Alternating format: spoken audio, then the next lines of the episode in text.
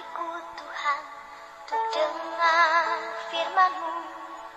Saat Selamat pagi Bapak Ibu, Saudara Saudari Marilah kita mendengarkan firman Tuhan hari ini Selasa 29 Oktober 2019 Firman Tuhan tertulis dalam kitab Yeremia pasal 22 ayat 29 Demikianlah firman Tuhan.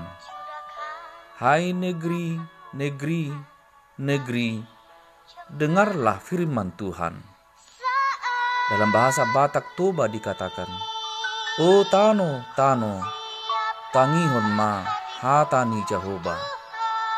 Demikian firman Tuhan.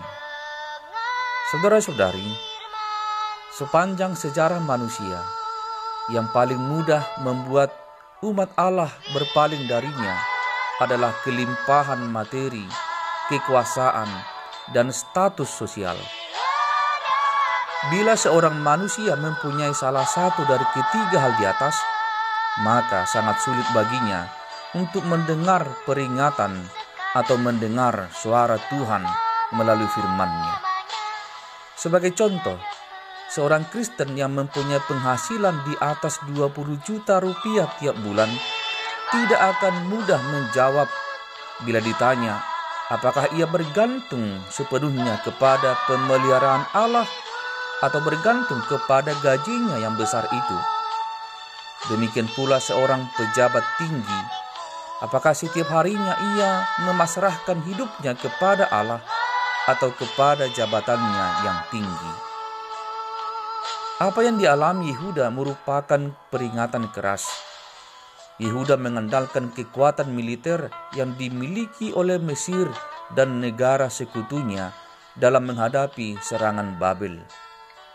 Demikian pula kekayaan alam yang berlimpah di tanah perjanjian, sehingga mereka menolak untuk mendengarkan suara Tuhan.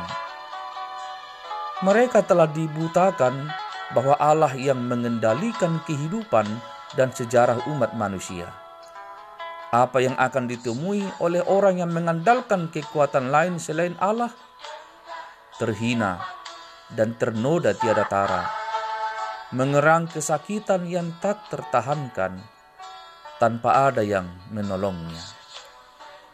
Saudara-saudari, Allah tidak pernah berhenti menyerukan dan memanggil setiap orang untuk mau mendengarkan suara dan panggilannya. Jangan tutup telingamu dan jangan mendengar hanya dengan telinga kanan lalu keluar dari telinga kiri ada yang lebih parah. Mendengar dengan telinga kanan tetapi langsung keluar dari telinga yang sama. Artinya, hatinya, pikirannya tertutup terhadap firman Allah. Tidak peduli dan tidak mau tahu. Padahal, mendengarkan firman Tuhan memberi keuntungan besar bagi kita. Dan pasti berdampak bagi orang-orang di sekitar kita.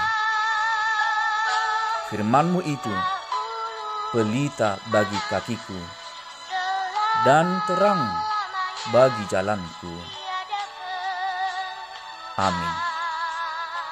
Marilah kita berdoa.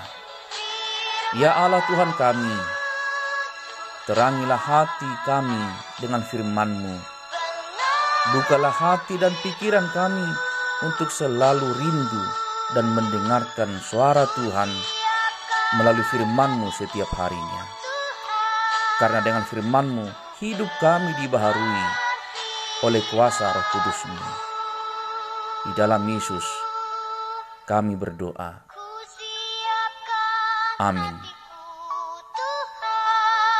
Selamat bekerja, selamat berkarya. Tiada berkat tanpa kerja dan karya. Shalom.